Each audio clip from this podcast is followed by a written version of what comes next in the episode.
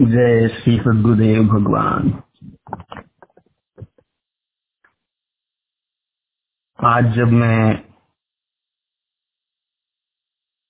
जिस हस्ती के सम्मुख कुछ बोलने के लिए मुँह खोलूं, उसके पहले यही विचार आया कि क्या मेरा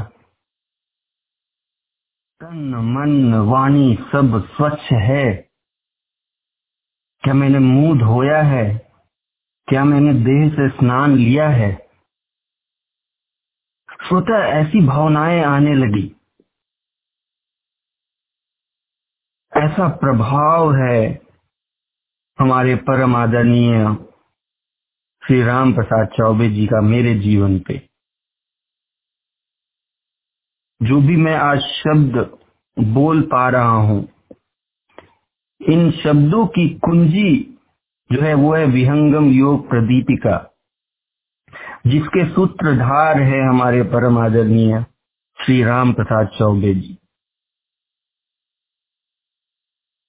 समुद्र के जिस सतह पे हम लोग बैठकर आज उछल रहे हैं, कूद रहे हैं उस विहंगम योग रूपी समुन्दर के तह पे अगर कोई विराजमान है, कोई शांत है, कोई गंभीर है तो वो है हमारे आदरणीय श्री राम प्रसाद चौबे जी।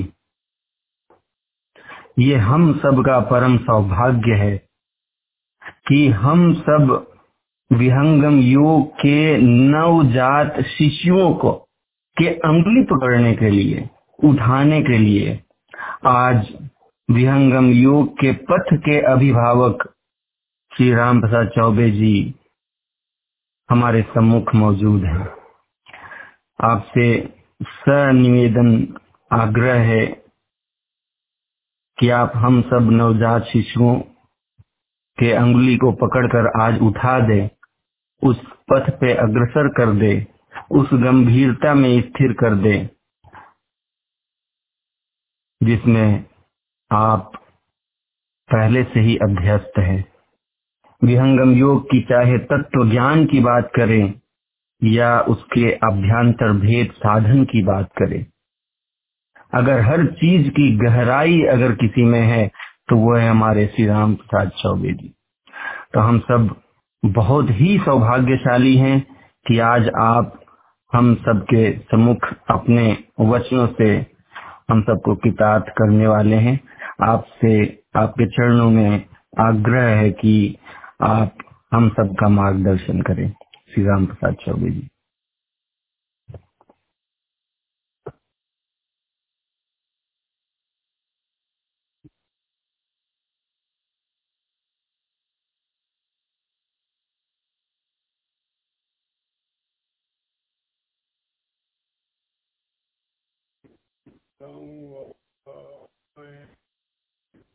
परम गुरु वह मैं परम गुरु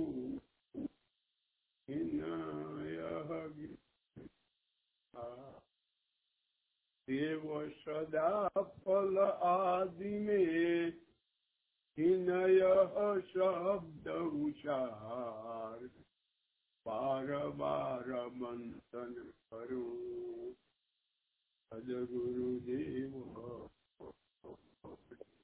यहाँ वहाँ सब ठाम में महिमा परम पार। शरण शरण, मैं शरण हूँ, हे गुरु बंदी छो। मोहि उबारो हे गुरु। पारयोर सचिदानंद स्वरूप है। मम आराध्य भगवान। बार बार बंधन करो। योगी भेज परम आराध्य। विष कला विभूषित अहर्निश अध्यात्म मारदंड बंदी छोर सदगुरुदेव भगवान, जिनके अद्भुत विहंगम योग के सिद्धांत और इनके महिमा का गुणगान करने के लिए हम आप सभी उपस्थित हुए हैं। महाप्रभु अनंत दया दयामय। कि जब असीम कृपा होती है, दया होती है तो इस धरती पर उन्हीं के समस्त ज्ञान, विज्ञान, अनुभव, तत्व दर्शन को लेकर के सदगुरु इस संसार में प्रकट होते हैं। ब्रह्म विद्या विहंगम योग के प्रणेता, आधुनिक काल में सदगुरु स्वामी सदाफल देव जी महाराज हुए हैं, जिन्हें सदैव नित्य अनादि सदगुरु श्री सुकृत देव जी महाराज का सानिध्य प्राप्त रहता था।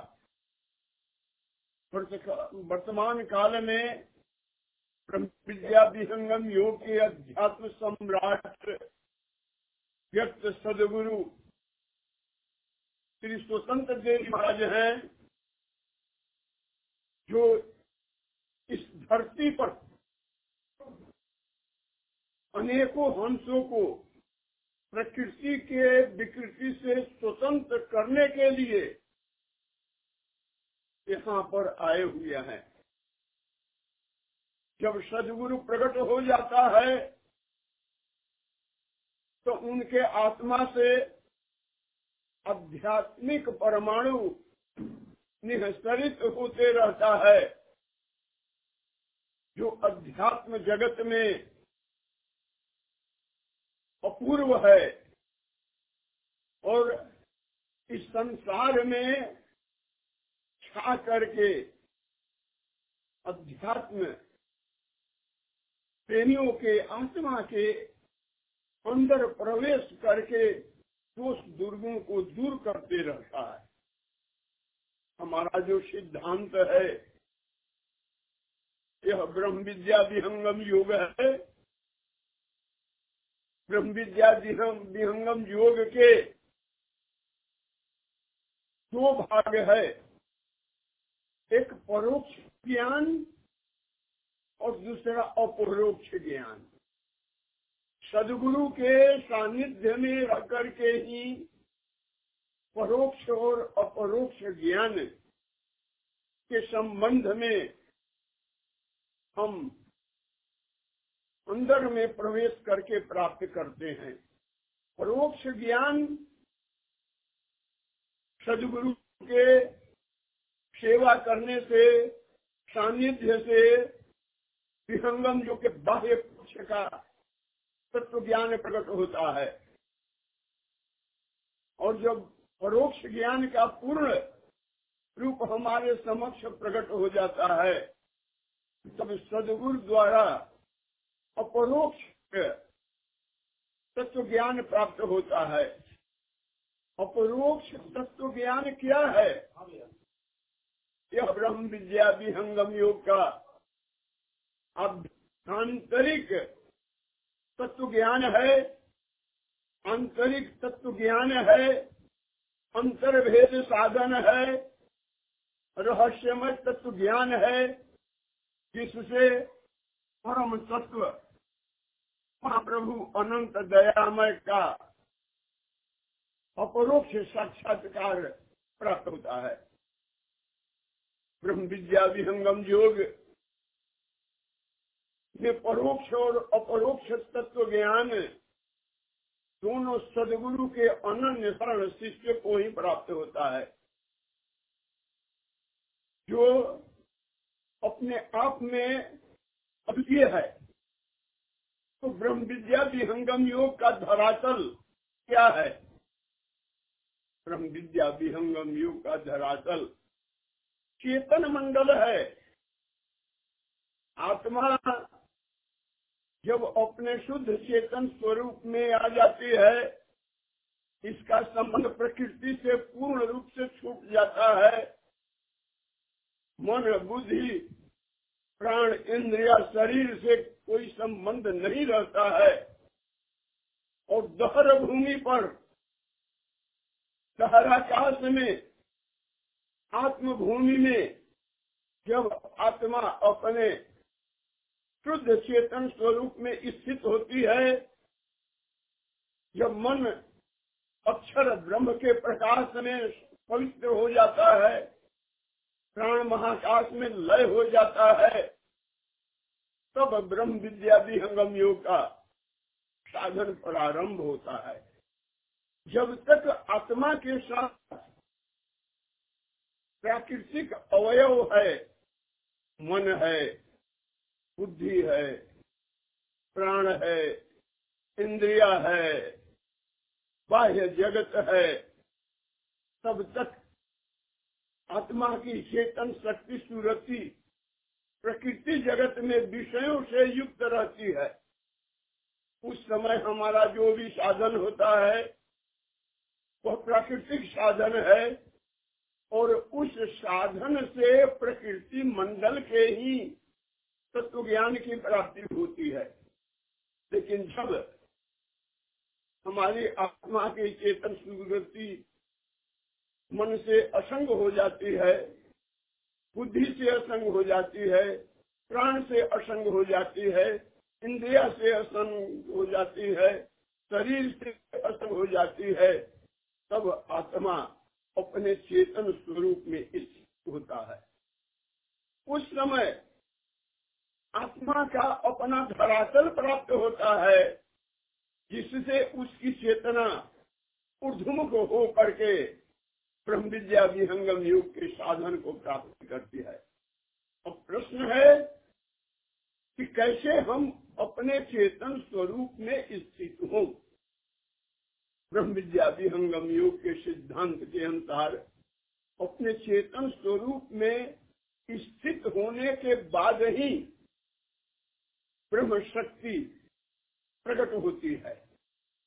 स्वामी जी शब्द प्रकाश में लिखते हैं, स्वरूप निज चिन्ह के, स्वरूप निज चिन्ह के, बंध जग तोड़ी के, अपने लोक को चलू भाई तो चक्र को जाव ब्रह्मांड में। शून्य में ज्योति जहाँ जगमगाई। चाचरी भूचरी, अगोचरी छाड़ दो। खेचरी पार जाई रंकार ओंकार, सोहम छूटे। शक्ति को त्यागी, सत शब्द पाई। बोल उघारी के मकर डोरी धरो। ब्रह्म विभू द्युति को देख जाई। पुरुष स्वरूप की कौन महिमा कहो? सूर्य असंख्य तेजो लजाई, वाही को पाइया, ताप जग छूटिया, मुक्त होय आनंद पाई। कहे सदा पल भेद दुर्लभ लहे, कोटि में जौहरी एक पाई। तो जब तक आत्मा अपने चेतन स्वरूप में स्थित नहीं होती है तब तक ब्रह्म प्रकाश तो हमें प्राप्त नहीं होता है। और जब तक आत्मा के अंदर ब्रह्म प्रकाश प्राप्त नहीं होगा, तब तक हम प्रकृति मंडल के साधन में ही विचरण करते रहेंगे। ब्रह्मविद्या विहंगन योग के साधन में पाँच कोटियों का ज्ञान है। पहली भूमि, दूसरी भूमि, तीसरी भूमि, ये तीन भूमिया प्रकृति जगत की है। इन तीनों भूमियों पर सदगुरु का प्रकाश है, सदगुरु का ज्ञान है, सदगुरु की शक्ति है। और चौथी और पांचवी भूमि चेतन मंडल की है, जहाँ पर सदगुरु के प्रकाश में आत्मा अपने चेतन स्वरूप में स्थित होकर चेतन परमात्मा को प्राप्त करता है। जब तक हमें प्रकृति मंडल में हम अपनी चेतना को समिटते नहीं हैं, संयम नहीं करते हैं, आत्मा की चेतन शक्ति, सूरज को प्राकृतिक तत्वों से अलग नहीं करते हैं, तब तक हमारा आध्यात्मिक विकास नहीं होता है। आध्यात्मिक विकास कब होगा? जब हमारी चेतना प्रकृति से असंग होकर अपने चेतन स्वरूप में स्थित हो जाए। इस शरीर में दसवा द्वार है, जो गुप्त है जिसे ब्रह्मरंध्र कहते हैं, वहाँ पर इस दुश्मन द्वार है, जिसको कुंडलनी अपने फ़ोन से बंद किए रहती है। कुंडलनी क्या है? कुंडलनी एक शक्ति है, प्राकृतिक शक्ति है, इसका दो रूप होता है। एक व्यक्त रूप और दूसरा अव्यक्त रूप। व्यक्त रूप में कुंडलनी मूलाधार चक्र से होकर मेरुदंड को साढ़े तीन भावर लपटे हुए ब्रह्मरंध्र को अपने पन से बंद किए रहती है। जब तक कुंडलनी जागृत नहीं हो जाती है तब तक हम सोए रहते हैं। जब कुंडलनी जागृत हो जाती है, तब यह बंद दसम द्वार, जिसे ब्रह्मरंध्र कहते हैं, यह खुल जाता है। जब खुल जाता है, इसका मतलब है कुंडलनी इस द्वार से अपने फ़ोन को हटा लेती है। तब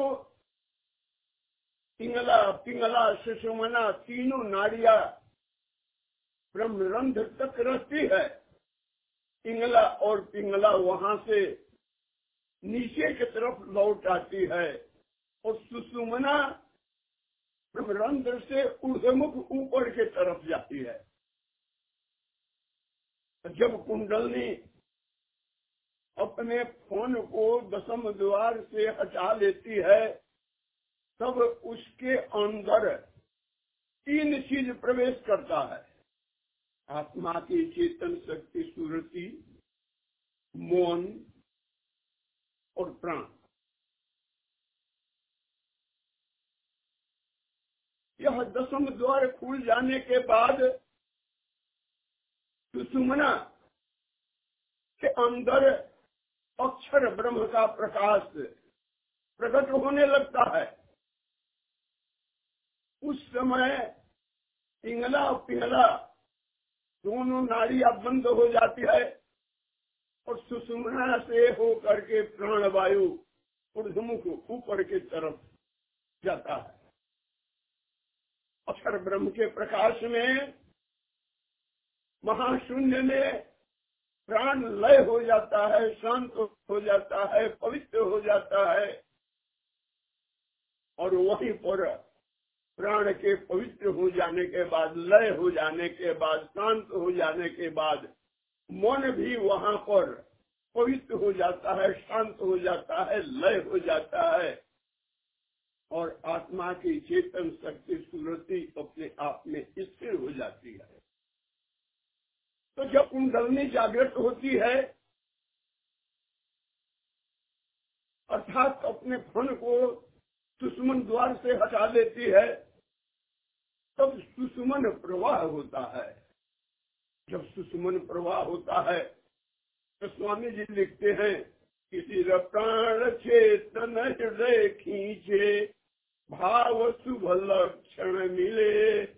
महापथ सुषुमन खुले गति कंप दोनों तन हिले हरास जलन विकास चेतन गगन आसन बांधियो मार्ग पूर्ण गुरु दया दयामय योग अनुभव साधियो जब कुंडली जागृत होती है, तब अंतर में एक विशेष प्रकाश प्रकट हो जाता है, विशेष शब्द प्रकट होता है, जिसके आलोक में देश कंप और मेरु कंप दोनों जागृत हो जाता है।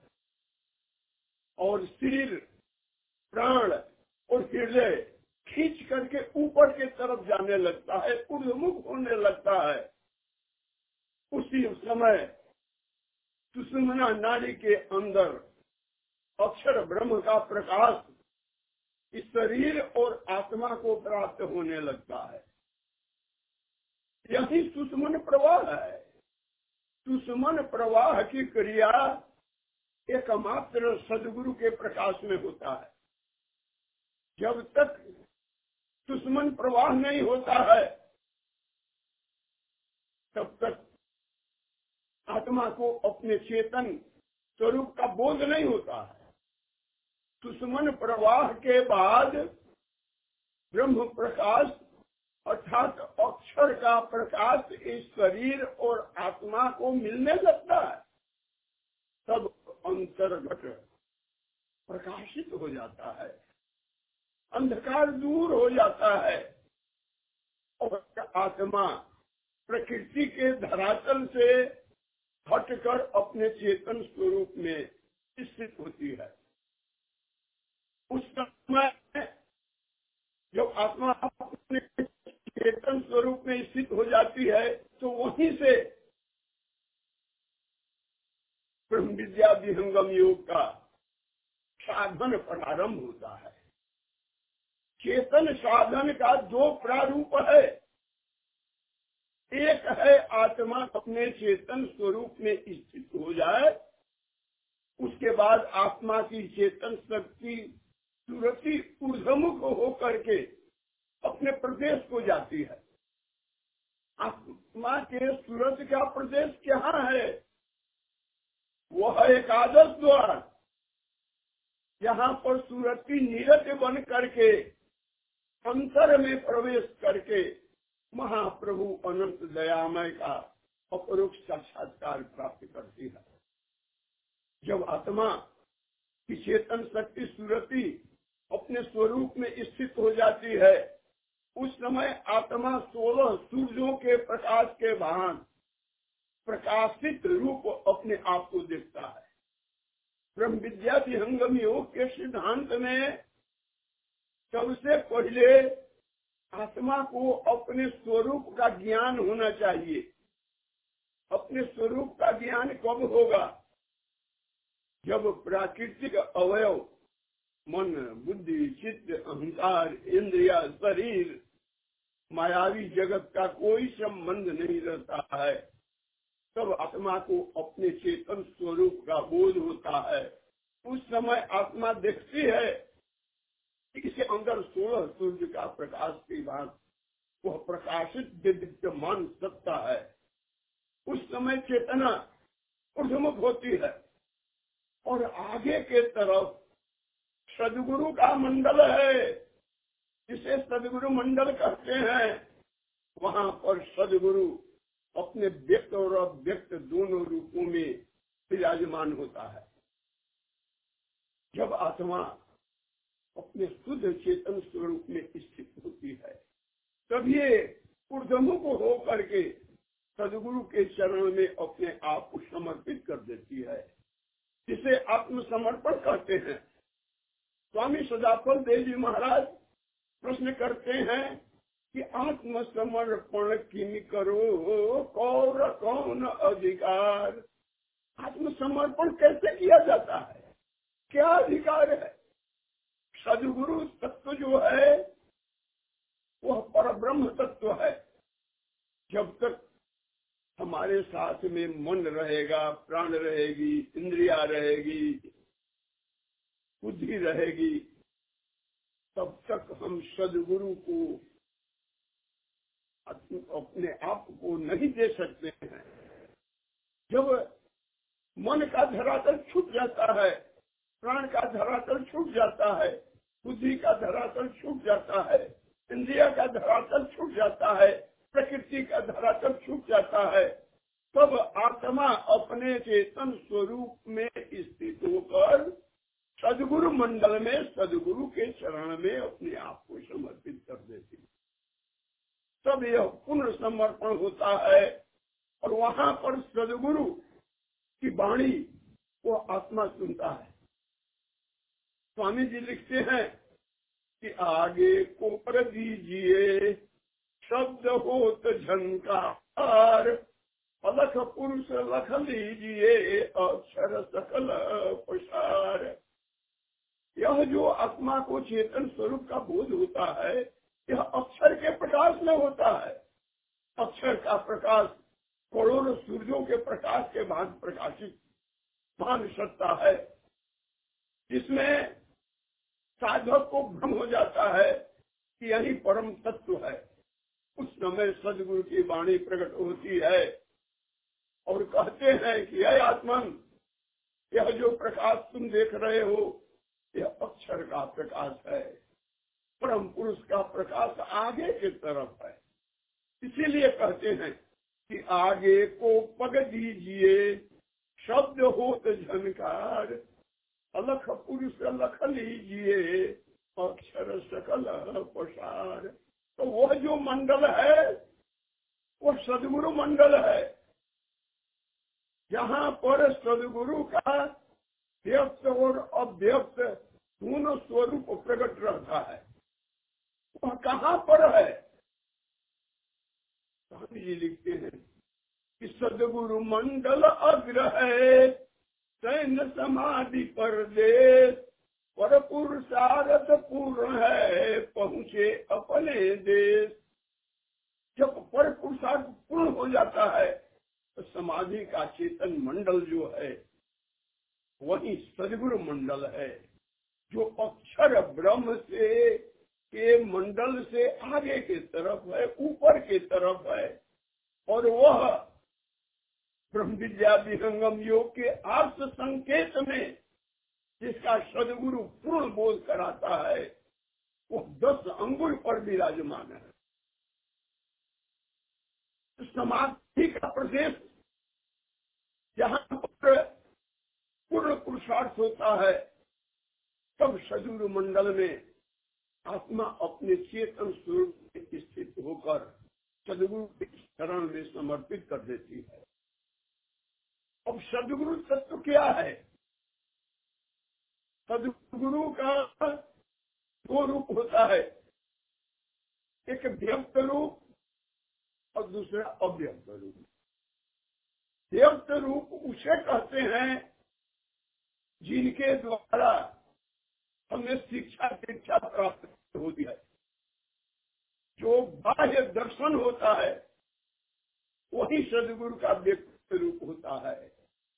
इस व्यक्त रूप में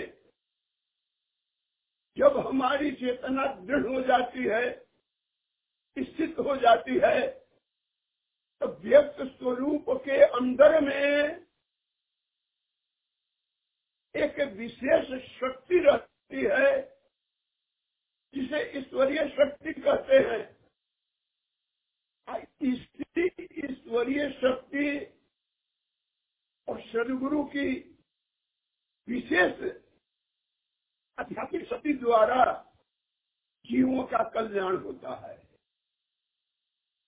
जो सदगुरु के आत्मा के अंदर ईश्वरीय शक्ति है और आध्यात्मिक शक्ति है, वही सदगुरु है। सदगुरु का देह नहीं होता है, शरीर नहीं होता है। उसके आत्मा के अंदर जो शक्ति है वह ब्रह्म शक्ति है, वो ईश्वरीय शक्ति है, वो दिव्य शक्ति है, वो अलौकिक शक्ति है, उसी की हम उपासना करते हैं।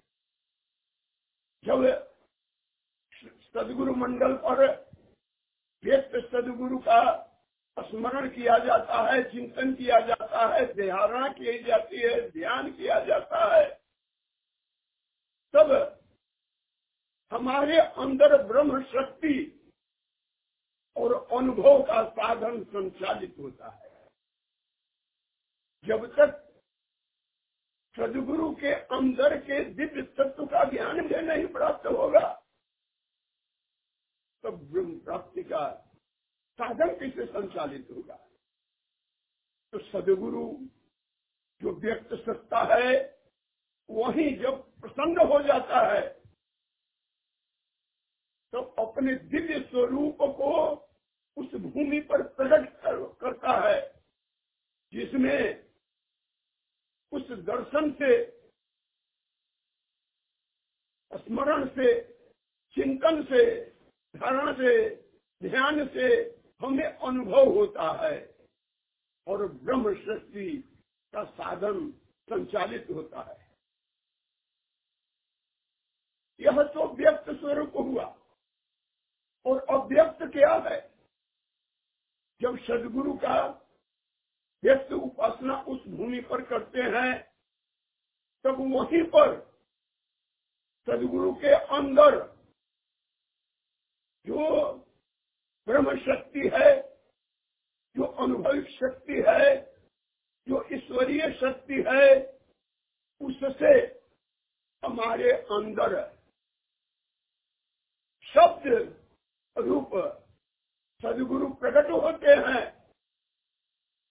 और हमारे आगे पीछे दाएँ बाएँ दहीने दसों दिशाओं में एक ही शब्द, एक ही ज्ञान, एक ही आनंद की एक शांतता प्रकट होती है, जो शब्द स्वरूप अव्यक्त सदगुरु कहलाता है। व्यक्त सदगुरु के उपासना के बिना अव्यक्त सदगुरु की उपासना कदाच नहीं होती है। ब्रह्म विद्या का सिद्धांत बताता है कि जब ईश्वर प्रसन्न हो जाता है। तब सदगुरु प्राप्त होते हैं। और सदगुरु जब प्रसन्न होता है, तब ईश्वर प्राप्त होते हैं। सदगुरु की प्रसन्नता से ही ईश्वर की प्राप्ति होती है। ब्रह्म विद्या विहंगम योग का सिद्धांत यह बतलाता है। कि जिस प्रकार सदगुरु के बिना ईश्वर की प्राप्ति नहीं होती है। जीवन मुक्ति नहीं होती है। ईश्वर की प्राप्ति तब होती है जब हम सदगुरु की उपासना करें। और सदगुरु की उपासना करने से सदगुरु जब प्रसन्न हो जाता है तो ईश्वर की प्राप्ति और जीवन मुक्ति की स्थिति प्राप्त होती है। लेकिन साथ ही साथ ब्रह्म विद्या विहंगम जो यह बताता है कि जिस प्रकार सदगुरु के उपासना के बिना ईश्वर की प्राप्ति नहीं होती है, उसी तरह सदगुरु के व्यक्त उपासना के बिना अव्यक्त तत्व की प्राप्ति नहीं होती है। व्यक्त शरीर की अंदर जो अव्यक्त शब्द स्वरूप चेतन सत्ता है, उसकी इच्छा से, उपासना से, उसकी प्रतिभा से जो विश्व ब्रह्मांड में व्यापक रूप धारण किया हुआ है, उसी से हमें जीवन मुक्ति की प्राप्ति होती है। तो मंडल एक है, वह है सदगुरु मंडल। जो परम पुरुषार्थ द्वारा प्राप्त होता है और जब प्राप्त होता है तो सदगुरु के शरण में हम अपने आप को संपूर्ण रूप से समर्पित करते हैं। समर्पण के बाद में उसी भूमि पर व्यक्त सदगुरु का दिव्य स्वरूप प्रकट होता है। जो अनुभव और ब्रह्म प्राप्ति का साधन संचालित करता है।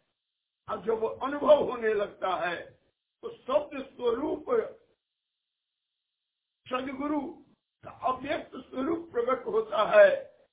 जो अर्ध ऊर्ध दाएँ बाएँ आगे पीछे सब जगह एक ज्ञान, एक शक्ति, एक आनंद की तन्मयता दृष्टि गोचर होती है, वही अव्यक्त सदगुरु है। ब्रह्म विद्या योग के सिद्धांत के अनुसार जब तक सदगुरु के व्यक्त और अव्यक्त दोनों रूपों की उपासना नहीं की जाए, तब तक परब्रह्म परमेश्वर की प्राप्ति नहीं होती। एक बार मैं वृत्ति कुछ आश्रम पर गया। हृदय में भाव था कि श्री स्वामी जी की शरण की सेवा में मैं रत हो जाऊँ। मैं जाकर प्रार्थना किया कि हे प्रभु, मैं आपके चरण सेवा में रत होना चाहता हूँ। स्वामी जी का मुझे स्वीकृति मिली? तो पूर्ण मनोयोग के साथ मैं सेवा में रत हो गए दो तीन दिन सेवा करने के बाद आदेश हुआ कि आपको चौथी भूमि का उपदेश गुफा के पहले तल पर होगा। वहाँ पर स्वामी जी का आसन लगा दिया गया। वहीं पर मैं गया। उस समय पास में फल में संत प्रवर विज्ञान देव जी थे। स्वामी जी का आदेश हुआ कि विज्ञान देव, आप जाइए। चौबे जी को चौथी भूमि का उपदेश हो रहा है। चेतन मंडल का उपदेश हो रहा है। पंद्रह मिनट के बाद आइएगा। ठीक पंद्रह मिनट तो तक मुझे चौथी भूमि का उपदेश हुआ। अंत में स्वामी जी बोले कि चौबे जी, बहुत खुशी के बात है कि आपको सदगुरु धार के अवस्था में उपदेश हुआ है। इसी भूमि पर रहकर आप स्वामी जी का स्मरण कीजिए। उस समय मैं अपना दोनों हाथ जोड़कर सदगुरु के शरण में जिज्ञासात्मक प्रश्न किया हे प्रभु, आपके भी इस स्वरूप का स्मरण किया जा सकता है? तब स्वामी जी बोले कि हाँ दोनों एक ही है। मेरे अंदर यह भाव था कि ब्रह्म विद्यादि हंगम योग के प्रदाता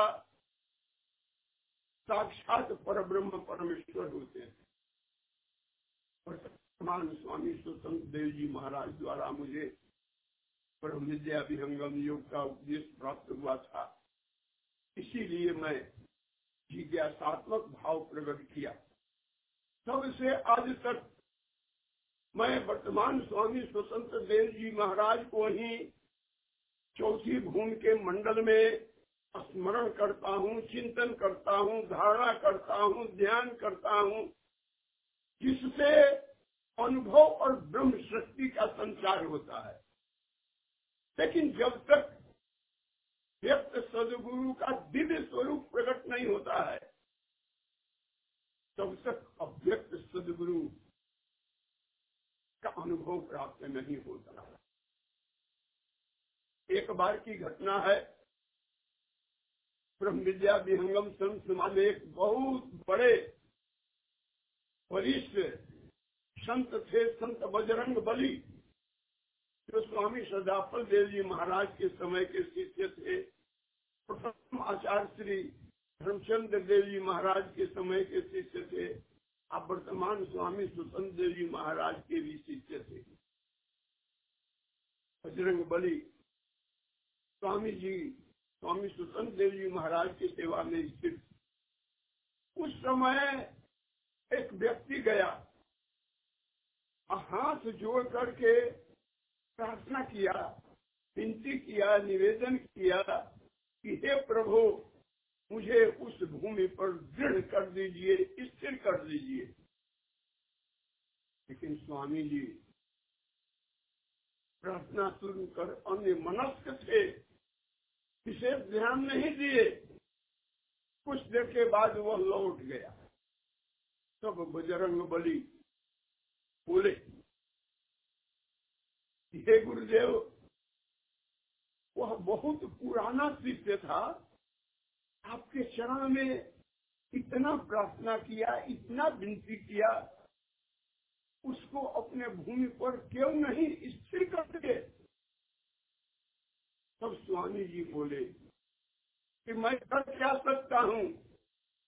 जब मेरा दिव्य रूप वहाँ पर प्रकट होता है तो उस रूप को हटा करके स्वामी जी के रूप का वह स्मरण करने लगता है। जब तक आत्मा की चेतना सदगुरु के दिव्य स्वरूप जो अपने आप में प्रकट होती है उसमें दृढ़ता नहीं होने से कुछ भी आध्यात्मिक इसलिए जो अनन्य शरण शिष्य होते हैं, उनके अंदर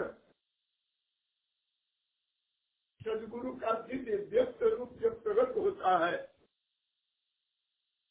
तभी ब्रह्म प्राप्ति और अनुभव का साधन संचालित होता है। तो यह सहज रूप से प्रकट होता है। अपने मन से वहाँ पर स्मरण करने से स्थिरता नहीं आएगी, स्थिरता तो सदगुरु प्रदान करता है। जब तक जब सदगुरु की उपासना नहीं होगी, तब तक अव्यक्त स्वरूप की उपासना भी नहीं होगी। और जब व्यक्त और अव्यक्त पूर्ण स्वरूपों की उपासना होती है, तब ब्रह्म परमेश्वर का प्राप्ति और जीवन मुक्ति होती है। तो अव्यक्त स्वरूप जो है, वह क्या है? जब हमारी चेतना दिव्य व्यक्त स्वरूप में स्थिर हो जाती है, ब्रह्म प्रभा प्रकट होती है अनुभव का आधार मिल जाता है। तब वहीं पर हमारे अंदर शब्द स्वरूप एक तत्व प्रकट होता है, जो ईश्वरीय शब्द है, ईश्वरीय तत्व है। आगे पीछे दाएँ बाएँ आनंद का स्रोत प्रवाहित होता है, ज्ञान का स्रोत प्रवाहित होता है, शक्ति का स्रोत प्रवाहित होता है। वही ज्ञान का स्रोत, वही शक्ति का स्रोत, वही आनंद का स्रोत, वही सत्य का स्रोत अव्यक्त स्वरूप का रूप है। अंग मंगलाकार है। व्यापक भी महान जो सदगुरु का रूप है। अनुभव में परिचान तो सदगुरु का दो रूप हुआ, एक व्यक्त रूप और दूसरा अव्यक्त रूप। व्यक्त रूप में बाह्य जो दीक्षा हमें प्राप्त होती है, पहली भूम, दूसरी भूम, तीसरी भूम, चौथी भूम, पांचवी भूम, यह व्यक्त सदगुरु है। लेकिन इनके अंदर जो ब्रह्म शक्ति संचालित हो रही है, अनुभव दर्शन हो रहा है, वही व्यक्त सदगुरु है, सदैव सदगुरु है, उसकी उपासना होती है। तो वही दर्शन के स्मरण से, चिंतन से, धारणा से, ध्यान से ब्रह्म शक्ति और अनुभव का साधन संचालित होने लगता है, तब अव्यक्त शब्द स्वरूप की हमें प्राप्ति होती है और तब उनका हम उपासना करते हैं। तो अव्यक्त स्वरूप जो है, अंडमंडलाकार है। अंडमंडलाकार का मतलब होता है कि समाधि के चेतन महामंडल का आकार, जो विश्व ब्रह्मांड में सर्वव्यापी सत्ता के रूप में विद्यमान है। और वह सत्ता कैसे प्राप्त होती है? अपनी प्रतिभा को सदगुरु व्यापक कैसे बनाता है? कहाँ पर बनाता है? किस भूमि पर बनाता है? यह अनुभविक तत्व ज्ञान है। जो परमाणु मंडल में जहाँ पर सदगुरु का मंडल है, परमाणु मंडल में परमाणुओं को अपने अधीन कर, नियंत्रित करके जो ब्रह्म की शक्ति परमाणुओं से युक्त होती है, उसको योगी देखता है। जो अव्यक्त सदगुरु है, परमाणुओं के क्रम का ज्ञान रख करके परमाणुओं पर नियंत्रण करके, परमाणुओं पर अधिकार करके अपनी प्रतिभा का विश्व ब्रह्मांड में वायु एवं विद्युत द्वारा व्यापक रूप से संचारित करता है। जिससे असंख्य जग जीवों का शाश्वत कल्याण होता है, जीवन मुक्ति होती है। जब तक आत्मा के अंदर आध्यात्मिक रहस्यमय तत्व ज्ञान प्रकट नहीं होता है जब तक सदगुरु की प्रतिभा नहीं प्रकट होती है, तब तक अर्ध उर्ध दाएँ बाएँ आगे पीछे, एक ही आनंद, एक ही शक्ति, एक ही ज्ञान, एक ही तत्व की तन्मयता प्राप्त नहीं होगी जब तक यह नहीं होगी। तब तक सदगुरु तत्व का हमें बोध नहीं होगा, न ईश्वर की प्राप्ति होगी।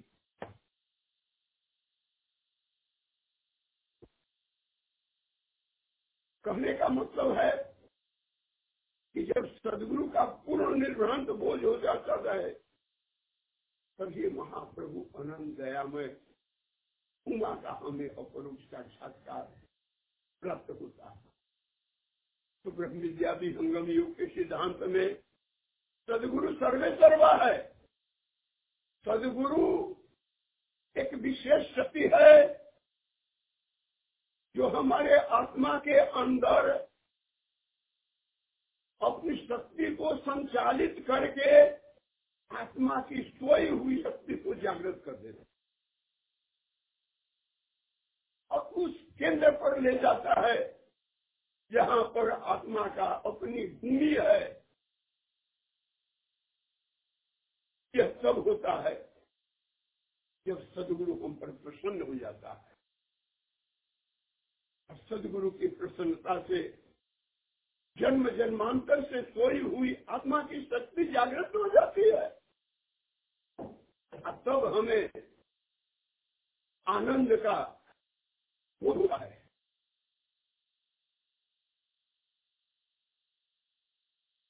भजन कर निसी दिन टूटे न तार हो, भजन कर निसी दिन भजन कर निसी दिन टूटे न तार हो भजन कर निसी दिन।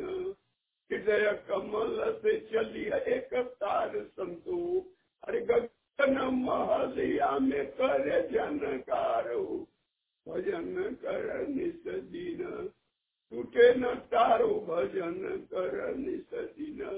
पिंगल पिंगल को करो निरुवार संतो मंदुअरिया के खोली लकी वाड़ू भजन कर निस दिन। सुखे न तार हो भजन कर से दिन। गंगा जमुना विषागम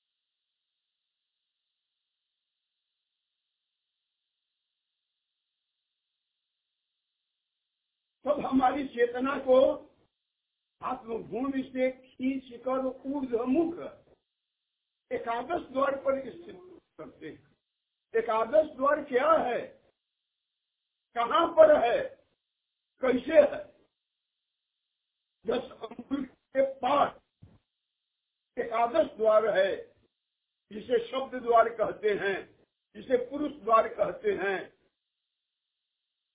जो मुक्ति का द्वार है जो दिव्य दृष्टि जहाँ पर होती है या पुरुष द्वार है जहाँ पर परम पुरुष परमात्मा की प्राप्ति होती है। यहाँ पर सूरती निरत बन जाती है। यहाँ पर सुमिरन का मंडल है। यहाँ पर ध्यान का मंडल संचालित होता है। वही एकादश द्वार है। एकादश द्वार के ऊर्ध में त्रिपाद अमृत शब्द सागर है और अर्ध में प्रकृति है। उस द्वार पर सदगुरु आत्मा को स्थिर करके अगम धार गुरु दिन लखाई। अगम धार को देखा देता है। और वहीं पर नित्य अनादि सदगुरु प्रकट होते हैं। सुकृत देव द्वार पर आवे, अमर लोक हंसन पहुंचावे। वहीं पर नित्य नाजी सदगुरु प्रकट होते हैं और अमर लोक में पहुंचाते हैं। वह त्रिपाद अमृत शब्द सागर कहाँ पर है, वह दस अंगुल पार है। जहाँ पर विराज धाम है, जहाँ पर मुक्ति धाम है, जहाँ पर अमर लोक है, जहाँ पर साकेत भूमि है, जहाँ पर प्रभु अनंत दयामय क्या हमें अपरोक्ष साक्षात्कार प्राप्त होता है। बराबर शब्द में दसो दिशा महज्ञान अन्य तत्व दर से नहीं, केवल शब्द समान। उस आज अमृत शब्द सागर महाप्रभु अनंत दयामय के भक्ति में हम लोग लीन हो जाते हैं। तो अपने स्वरूप का भी बोध नहीं होता है। और वह शब्द स्वरूप सारे शब्द में निरंतर मेरी चेतना अबाध गति से लगी रहती है।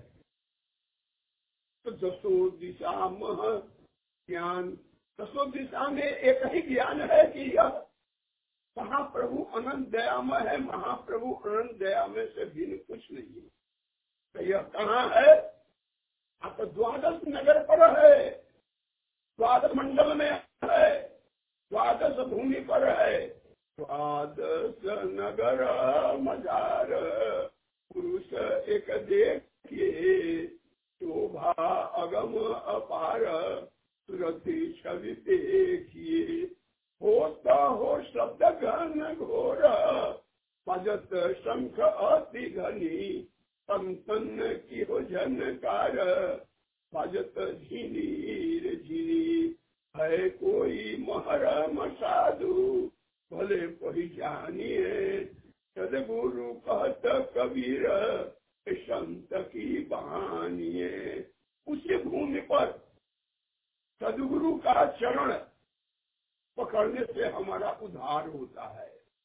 तो फिर साहब कहते हैं, श्वेत स्वरूप शब्द जहाँ भूले श्वेत स्वरूप शब्द जहाँ भूले सा करत बिहारा हो जो जो चरण गए सदगुरु का, उनका हो तो उबारा हो।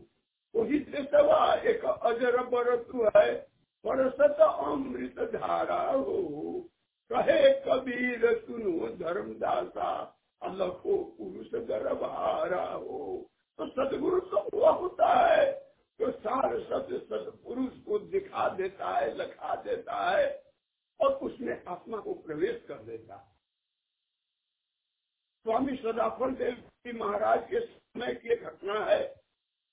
एक पुराने संत थे, जिनका नाम योगानंद था।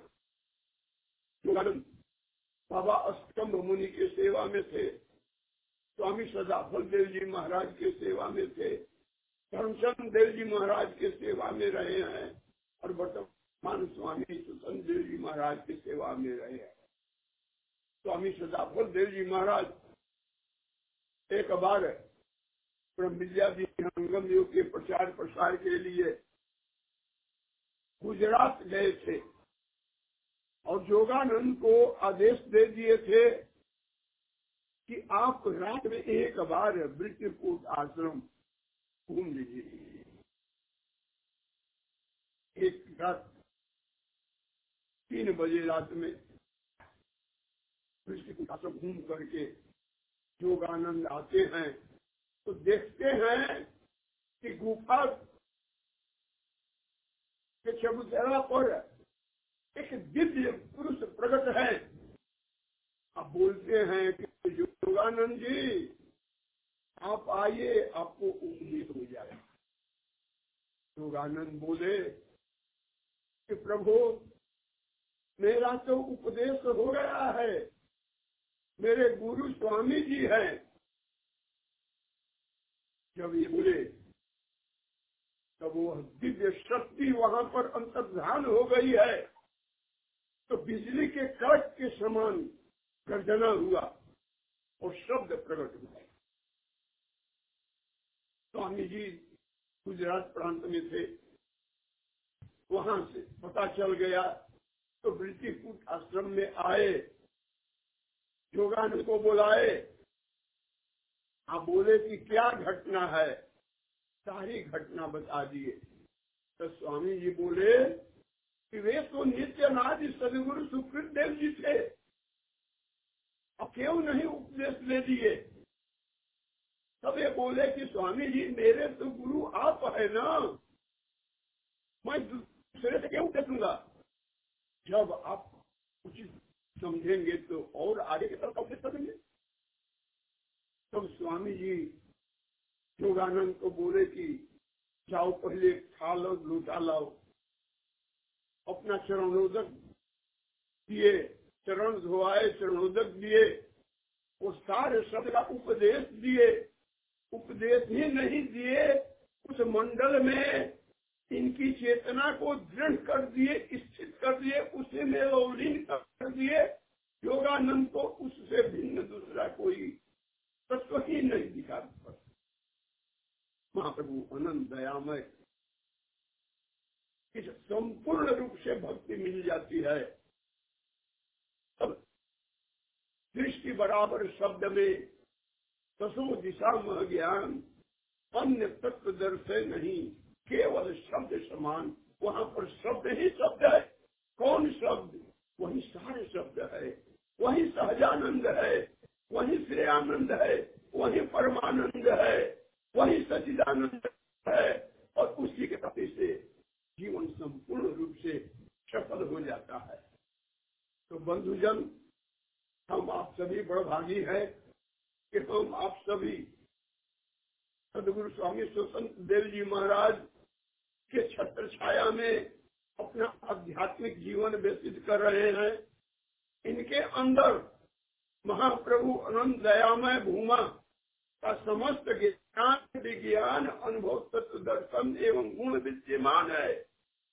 इनके अंदर बाहर भूमा का प्रकाश है, भूमा की शक्ति है, भूमा का ज्ञान है, भूमा का विज्ञान है, भूमा का तेज है, भूमा का सुख है, भूमा का आनंद है भूमा मय है। भूमा के दिव्य गुणों से संपन्न एक महान सत्ता के रूप में जो ईश्वरीय सत्ता है दीप्यमान हो रहे हैं, जो साक्षात परम ब्रह्म परमेश्वर। स्वामी सदा पटेल जी महाराज अपने सिद्धांत में भी लिखते हैं और व्यवहार में भी बताते थे कि अगर तुम पर ब्रह्म परमेश्वर को देखना चाहते हो अपने व्यक्त सदगुरु को देखो। पर ब्रह्म परमेश्वर शब्द स्वरूप है, प्रकाश स्वरूप है, अव्यक्त सत्ता है, सभी व्यक्त के रूप में आते हैं तो वही सदगुरु कहे जाते हैं। इसीलिए उनकी सारी शक्ति, सारा ज्ञान, सारा विज्ञान वर्तमान सदगुरु के पास सुरक्षित रहता है। इनके अंदर नित्यानादि सदगुरु की स्वाति है, ईश्वरीय ज्ञान की धार सदैव प्रवाहित हो रही है। इनके अंदर स्वामी सदाफल देव जी महाराज का दृढ़ संकल्प है और प्रथम आचार्य श्री का इनके पास उस राधिकार का बोध है जिससे ब्रह्म विद्या विहंगम योग के विश्व प्रचार में तन, मन, धन प्राण सबसे दिन रात एक करके लगे हुए हैं। इन्हीं के छत्र छाया में हम आप सभी आध्यात्मिक जीवन प्राप्त करते हुए परम सुख को प्राप्त करें। यही मेरी आपसे अभ्यर्थना है, प्रार्थना है, विनती है। बोलिए, सदगुरुदेव भगवान की। बहुत बहुत धन्यवाद। श्री राम प्रसाद चौबे अंकल जी, आपने अपने अनुभवों को सदगुरुदेव के ज्ञान के सिद्धांत को हम सभी के बीच रखा। आपके अनुभववाणी से आज के सत्संग में उपस्थित सभी लोगों को गुरु की महत्ता, गुरु की शक्ति साधन काल में गुरु का स्मरण कैसे हो और किस प्रकार सेवा, साधना और सत्संग से एक शिष्य विहंगम योग के रास्ते में आगे बढ़े, इसका ज्ञान प्राप्त कराया। आपको बहुत बहुत धन्यवाद कि आपने अपनी वाणी से आज के सत्संग में उपस्थित सभी जिज्ञासुओं को लाभान्वित किया, उनको अध्यात्म पथ में आगे बढ़ने की प्रेरणा दी। अब सत्संग को अंतिम छोर पर ले जाने से पूर्व मैं आमंत्रित करना चाहूँगा निरंजन जी को कि आप आए और आज के हमारे मुख्य अतिथि के बारे में उनको धन्यवाद अर्पित करते हुए हम सभी के बीच दो शब्द रखें। आप निरंजन जी। जय श्री गुरुदेव। धन्यवाद सुधांशु जी।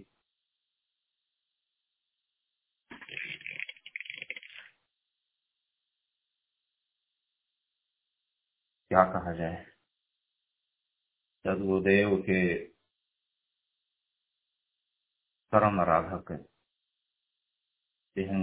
के प्रकांड विद्वान।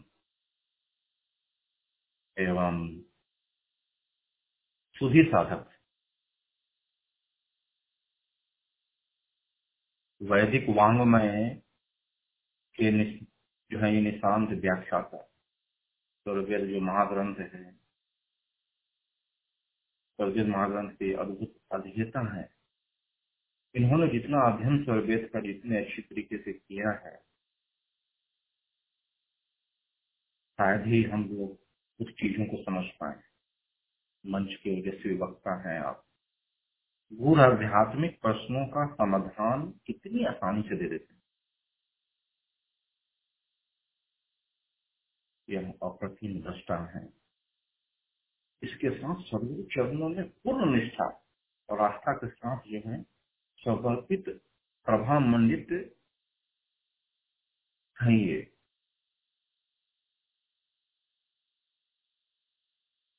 विद्वता के साथ साथ साधुता इनमें खूब कुछ करते पाई है यही इनकी विशेषता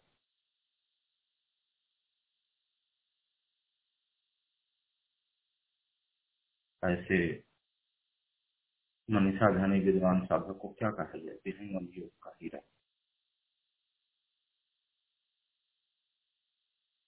शब्दों में बांधना बहुत ही मुश्किल है शब्द कम पड़ जाते हैं शब्द नहीं है इनके अनुभवों को, इनके बारे में कुछ भी कहने को। यही तो हमारा आपका सौभाग्य है। इस गुरु के नाम से अनन्य शरण शिष्य को हम सब सुन पा रहे हैं। हमें सुनने का सौभाग्य प्राप्त हुआ है।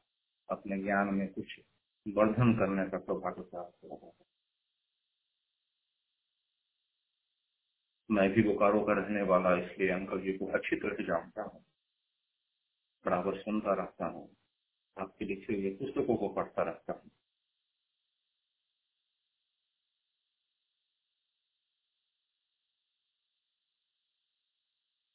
आपने आज इतने सारगर्भित तरीके से विहंगम योग की उन भूमियों का हमें ज्ञान करा दिया, जिसे हम सुनने के लिए तरसते रहते हैं। कितनी भी पुस्तकें पढ़ ले वह अनुभव परक ज्ञान नहीं हो पाता। और तो ऑफकोर्स वह अनुभव परक है, अनुभव में ही आएगा। लेकिन उसको विस्तार पूर्वक शब्दों में रखने की जो कला है, वह बिना अनुभव का संभव ही नहीं है। और वह सब हम सबके समक्ष रखा हमें, वह समझ में आया यह होता कैसे है? जिसको हम कहते हैं ना कि दो के दो ज्ञान है। एक जो है थ्योरी है और एक प्रैक्टिकल है। प्रैक्टिकल तो हम करेंगे। जब करेंगे तो करेंगे कर रहे हैं। जब हमें समझ में आएगा, तब समझ में आएगा। लेकिन सैद्धांतिक ज्ञान जिसे हम थ्योरी कहते हैं, उसे भी समझने के लिए समझाने वाला अनुभव होना चाहिए। और ऐसे अनुभवी सागर के साथ आज हम जुड़ करके अपने आप को हम सौभाग्यशाली सौभाग्यशाली महसूस कर रहे हैं। इसके लिए बहुत बहुत आभार धन्यवाद। कि आपने अपना इतना कीमती समय, व्यस्त होने के बावजूद भी हम सबों को निकाला और हम समय हम सभी को कृतार्थ किया इसके लिए बहुत बहुत साधुवाद और पुनः आपके चरणों में प्रार्थना है। फिर कभी समय हो आपके पास हम आपका समय ले सके तो हम गौरवान्वित महसूस करेंगे।